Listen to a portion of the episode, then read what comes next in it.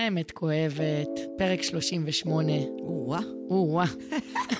תקדמנו בחיים. זה כל שבוע מפתיע אותי מחדש. כן, תקדמנו למרות תחושת התקיעות, לא? לגמרי. זה קטע-קטע התקופה הזאת.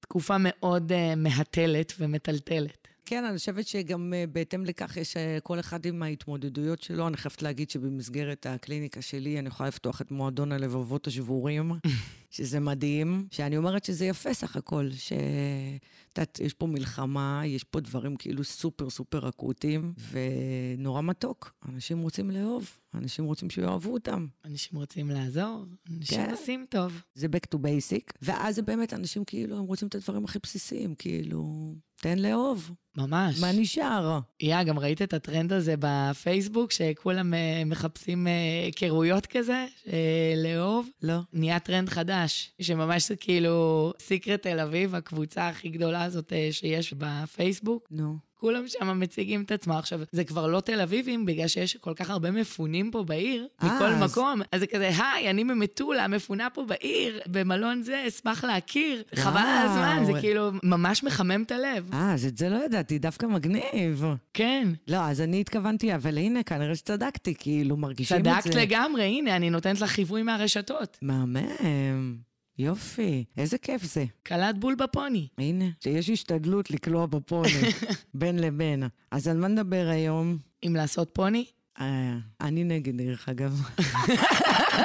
אני תלוי באיזה עונה. תלוי, תלוי, תלוי. יש כאלה שזה נורא יפה להם, יש כאלה שזה פחות יפה להם, אבל בוא, בואי, כאילו הפודקאסט הזה בכל מקרה מתעסק ברפואת הנפש. נכון. אז בואי. הייתי חייבת רגע להקליל. לא, אנחנו תמיד מנסות להקליל, אין בעיה, אבל העניין הוא שבאמת פחות מעניין, מי שמחפש על תספורות, תסרוקות, יש מספיק פודקאסטים על זה, פחות אנחנו, אבל אם כבר אנחנו מדברות על רפואת הנפש, וזה משהו שבהחלט נמצא כרגע המון בכותרות, אפילו באספקט הכי פשוט הזה, כאילו הנפש רוצה לאהוב. כאילו, וזה מתעורר אצל האנשים. אז העיסוק ברפואת הנפש הוא מחייב ידיעה של מהי הנפש בכלל. מהי הנפש? מה הכוחות שלה? מעבר לזה, יחד איתה היא לא מגיעה לבד הנפש, מגיעה איתה גם הנשמה. אז מה זה הנשמה ומה התפקיד שלה? ומה ההבדל ביניהם? זאת אומרת, חייבת להיות איזושהי הבנה שהנפש היא אישות.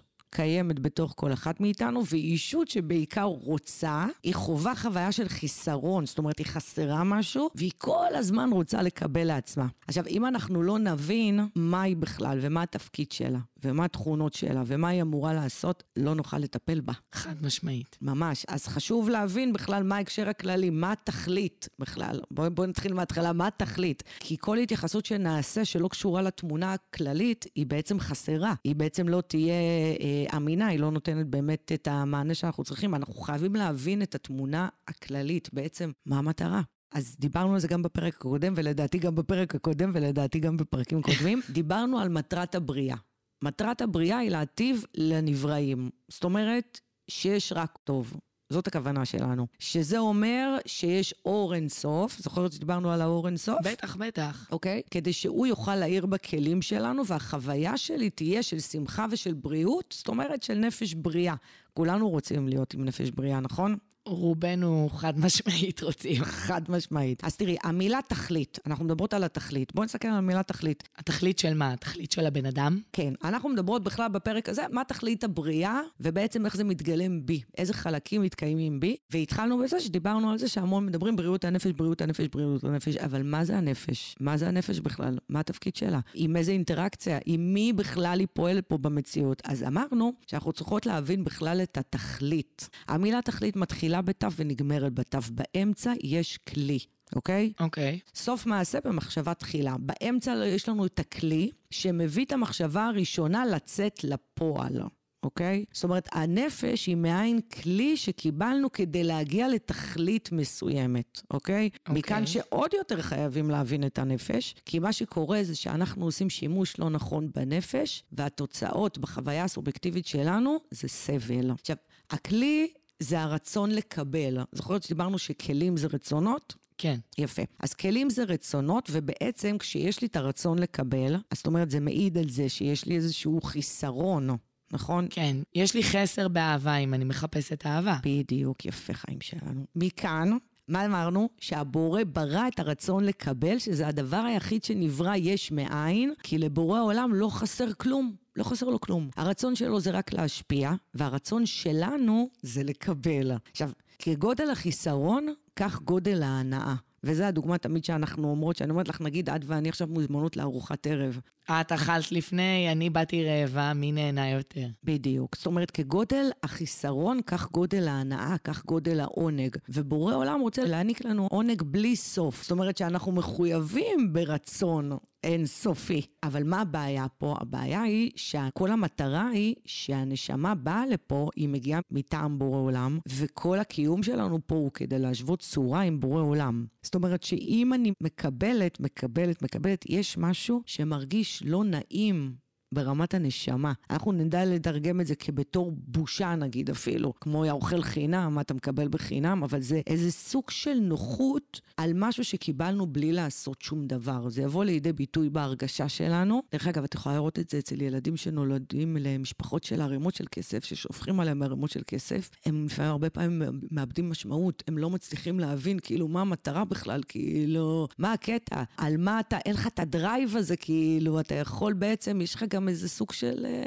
מה עשיתי בשביל לקבל את זה? כלום, אוקיי? ואז בן אדם מרגיש את הצורך הזה, חלק יקראו לזה, אני מרגיש צורך להוכיח, חלק יגידו, אני רוצה לעשות את זה בעצמי, אבל זה נכון, כי זה מתחבר למהות של הנשמה שלנו, היא לא רוצה להיות אוכלת חינם, היא רוצה לבוא לפה ולהפך להיות בורא עולם. אז כולנו צריכים לזכור שהנשמה היא חלק אלוקה ממעל, אוקיי? שהיא, מה שהיא רוצה זה להזדהות עם הצורה של הבורא, לעשות השתוות צורה עם הבורא, ובעיקר להשפיע, אוקיי? עכשיו, איך בעצם מתקנים את זה?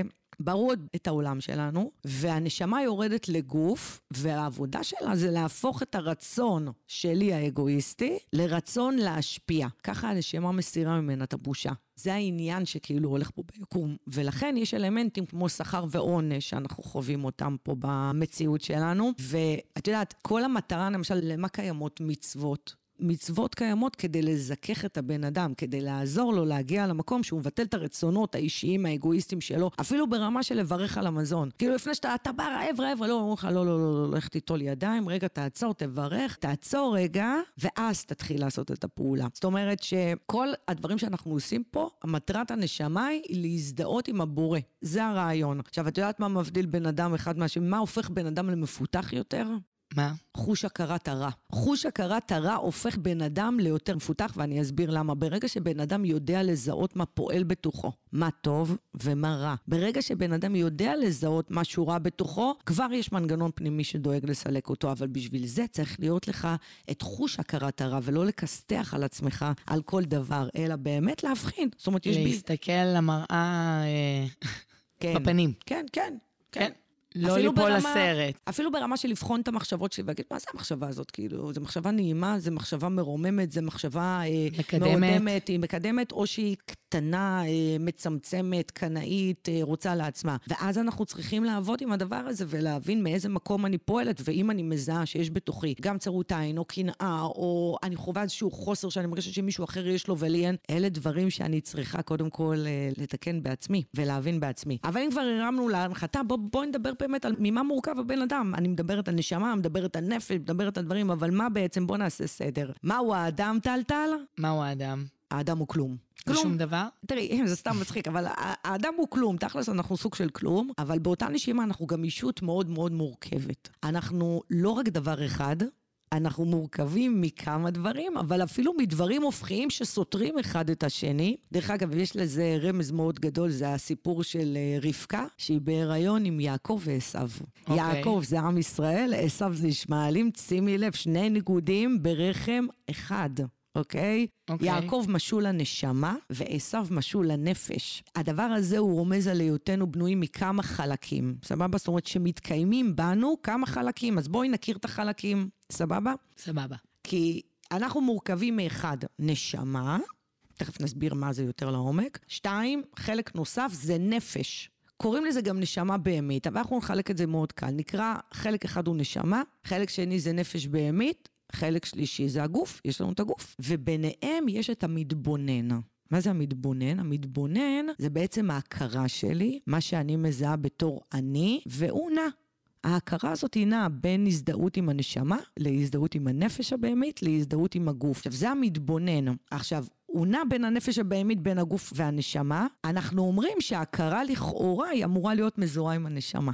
אוקיי? אוקיי. אבל היא לא תמיד מזוהה עם הנשמה, זאת אומרת, אני מזוהה עם כל החלקים שלי, בחסידות קוראים לזה הקרב על העיר הקטנה, זאת אומרת, דמייני שבמצח שלך, באמצע הקודקוד, יושב שם הקפטן, עכשיו, איפה ההכרה שלך? ההכרה שלך היא יותר עם הזהות הנשמתית הגבוהה שלך, שתכף נפרט אותה, האם ההכרה שלך היא יותר בהזדמנות עם הנפש הבהמית שלך, שתכף נפרט אותה, או בעצם עם הצרכים של הגוף? אני חושבת שנתת דוגמה, פעם עם הסוס ו... תכף אני אתן אותה, תכף אני אתן אותה, אני אסביר אותה יותר, כי... כי אני חושבת שהיא באמת עושה שכל. נכון, אז אנחנו נסביר. מה התפקיד של הנשמה? הנשמה זה האני האמיתי. ההזדהות שלנו אמורה להיות עם הנשמה. הנשמה זה כמו, דרך אגב, נשמה זה מלשון נשם, זה כמו, יש את המושג הזה בשמאות, אבל לא ניכנס לזה. זה ממש כמו שמאי, נשמה זה כמו שמאי. היא יורדת למטה והיא באה ומעריכה, אני יודעת מה, את הקרקע או את הבית או את הרכב, כמה הם שווים. בעצם הנשמה מודדת ומעריכה מה באמת ראוי לספק את התענוג האמיתי.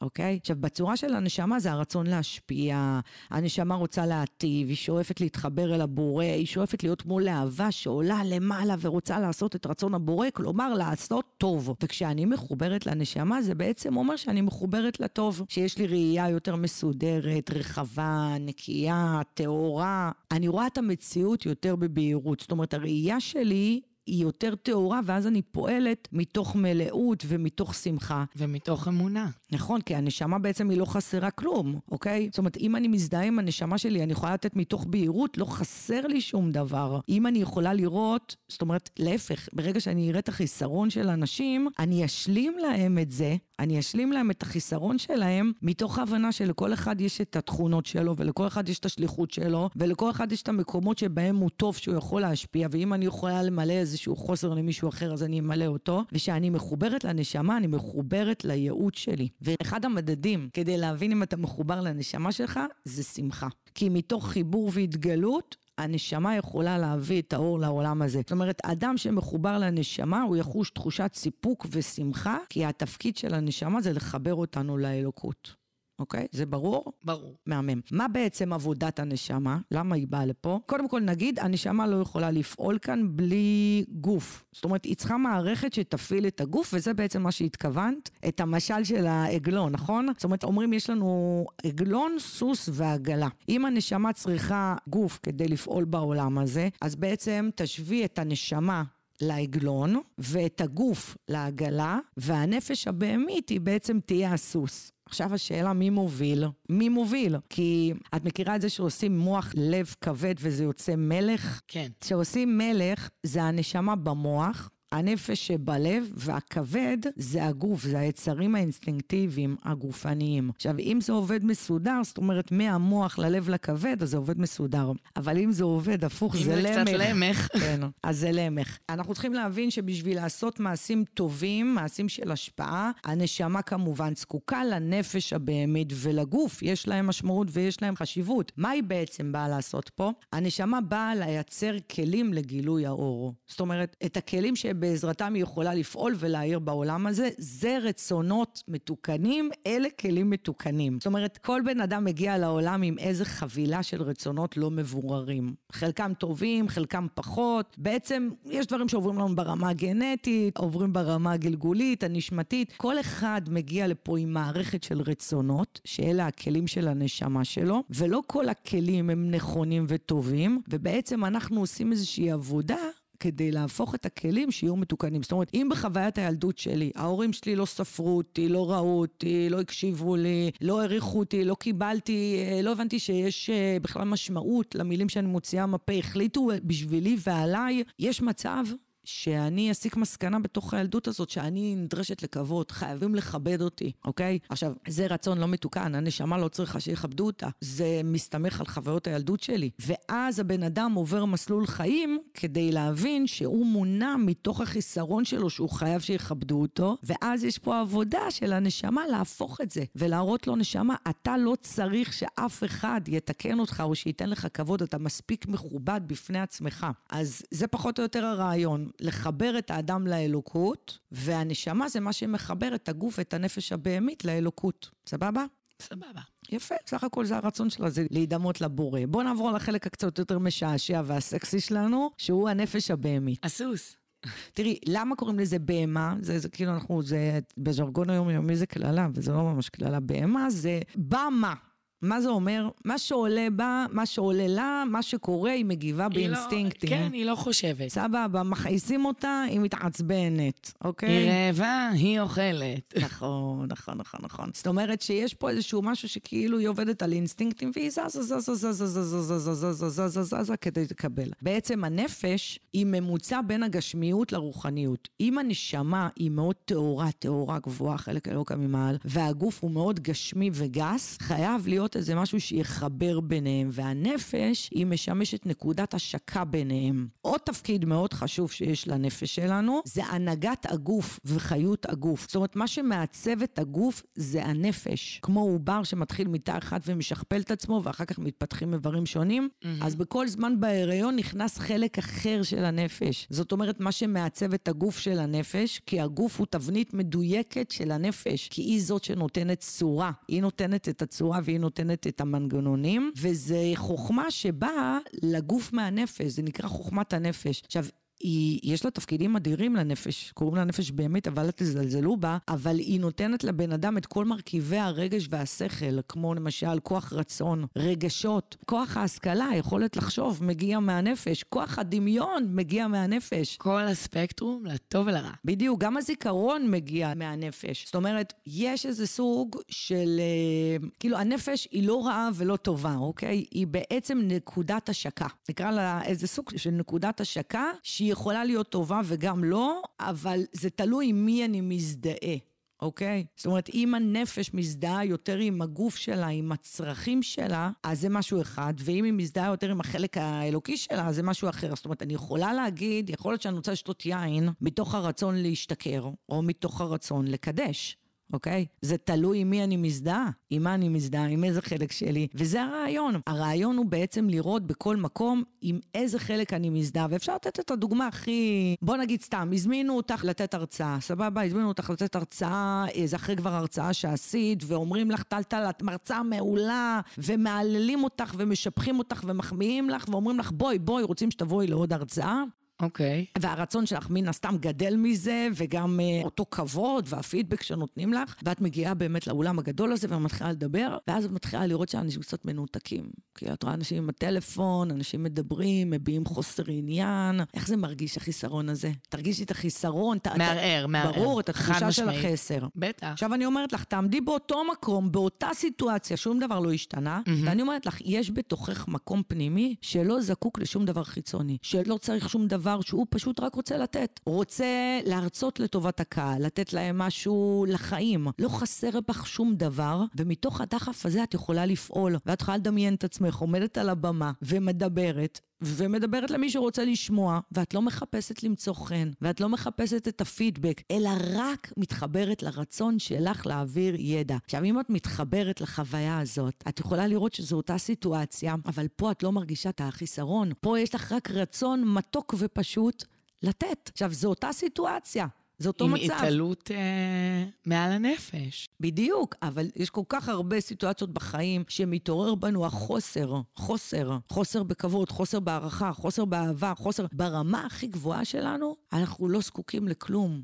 אני לא זקוקה לאהבה חיצונית, כי יש בי מלא אהבה לעצמי בתוכי וגם לתת. אני לא זקוקה לכבוד חיצוני, כי יש לי מלא כבוד פנימי, ואני יודעת טוב מאוד מי אני ומה אני. ואלה הכלים שאנחנו צריכים לבנות, כי כל עוד אני מונעת מתוך החסרונות שלי, אני ארדוף אחרי כבוד, אני ארדוף אחרי הערכה, אני ארדוף אחרי אהבה אפילו. אבל אם יש לי את הדבר, ואני מזוהה עם החלק הנשמתי שלי, אני לא צריכה שום דבר מבחוץ. עכשיו, את יודעת איך עובדת המציאות הזאת? היא עובדת על כוח אלקטרומגנטי, דומה, מושך דומה. כלומר, אם אני חסרת כבוד לעצמי, אני אמשוך לשדה שלי, או אנשים שיזלזלו ביותר, או השתקפות שלי, אנשים חסרי ביטחון וחסרי כבוד לעצמם. אם אני חסרת אהבה לעצמי, אני אחווה בסביבה שלי אנשים שהם חסרי אהבה, או אנשים שבכלל לא ייתנו לי אהבה. אז לא עדיף להזדהות יותר עם החלק הנשמתי הגבוה, ובכל אחד ואחד מאיתנו הוא קיים.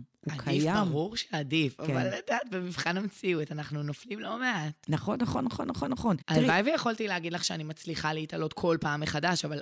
לא. נכון. אבל תראי, את זוכרת שדיברנו גם פעם שעברה וגם בפרקים על חנוכה, על זה שהחושך קודם לאור. קודם מגיע חושך ואז מגיע האור. אז אנחנו צריכים להבין שקודם יש חושך, אבל גם בנו יש, בכל אחד ואחד מכם, יש פוטנציאל אדיר ותכונות נפלאות, אבל צריך לגלות אותם, וזה בתוך חושך. תסתכלי, אפילו, את יודעת שככל שהפרי מתוק יותר, בהתחלה הוא יהיה יותר מר. מר, אוקיי? וזה מדהים, כי כמו הקליפה שצריך להוריד אותה כשהפרי בשל, אוקיי? אז אותו דבר, לבן אדם יש לו את התהליך שהוא עובר.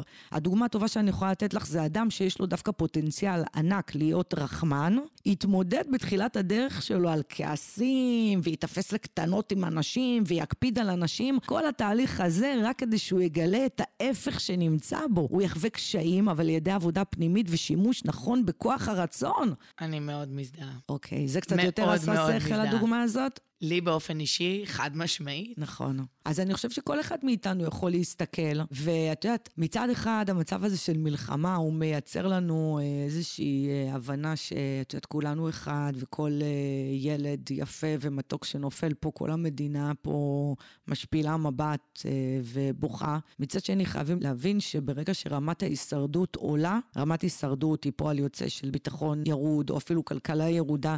ברגע שה... עולה רמת ההישרדות, אז רמת הסולידריות, כן, רמת הסולידריות אה, עלולה לרדת, וזה עוד יותר אה, לחפש את המקום הזה בתוך הלב שלי, ולהבין שבאמת שום דבר מהדברים שאני אעסיק פה בחיים, לא יישאר איתי, שום דבר לא יישאר איתי, אלא רק הערך המוסף שאני אתן. וזה תקופה של זמנים מאוד מאוד מועצים, שאם עוד לא הבנו, אז אני מקווה שהפרק הזה יעזור לכולנו לפקוח את העיניים ולהבין עד כמה חשוב להבין מה זה בכלל הנפש, ממה היא מורכבת, איך מטפלים בה, ואיזה חלק עוצמתי יש בכולנו, שהוא נדרש להזדהות שלנו יותר ויותר, והוא נקרא הנשמה שלנו. וזה היה פרק קצר על להבין מי הוא הבן אדם, וממה הוא מורכב, ומקווה שעשינו לכם חסד בהבנה של החלקים האלה, ואנחנו כמובן נמשיך לדבר על זה, אבל זה כדי לעודד אתכם, כדי להגיד לכם, שכל אחד מאיתנו הוא אלוהים קטן, הוא אשכרה אלוהים קטן, כי אחרת לא היינו פה. וזה לקום כל בוקר בהחלטה, שהיום אני מזדהה, ואני אוהבת, ואני נאהבת, ואני נותנת לאנשים את התחושה הזאת שהם טובים, והם לא חסרים שום דבר. והטיפ האחרון שאני אתן לכם זה שברגע שאתם מזהים שמשהו חסר לכם, אפילו אם זה ברמה של ביטחון עצמי, תמיד תסתכלו בסביבה שלכם ואתם תגלו שיש אנשים שחסרים. הדרך הכי טובה זה לתת את זה להם. אני עושה את זה כל הזמן. מה שחסר לכם תיתנו לאחרים. זה הדרך הראשונה לרפא. בדיוק, לרפא. וזהו, אז נגיד לכם סוף שבוע נעים, נקווה לבשורות טובות לכולנו, לכל אחד, ברמה האישית, ברמת המדינה. מי שיש לו יום הולדת היום, נגיד לו מזל טוב. מי שחוגג יום הולדת בסוף השבוע, נגיד לו גם מזל טוב, ובשורות טובות, ואנחנו אוהבות אתכם. מאוד. נשיקות.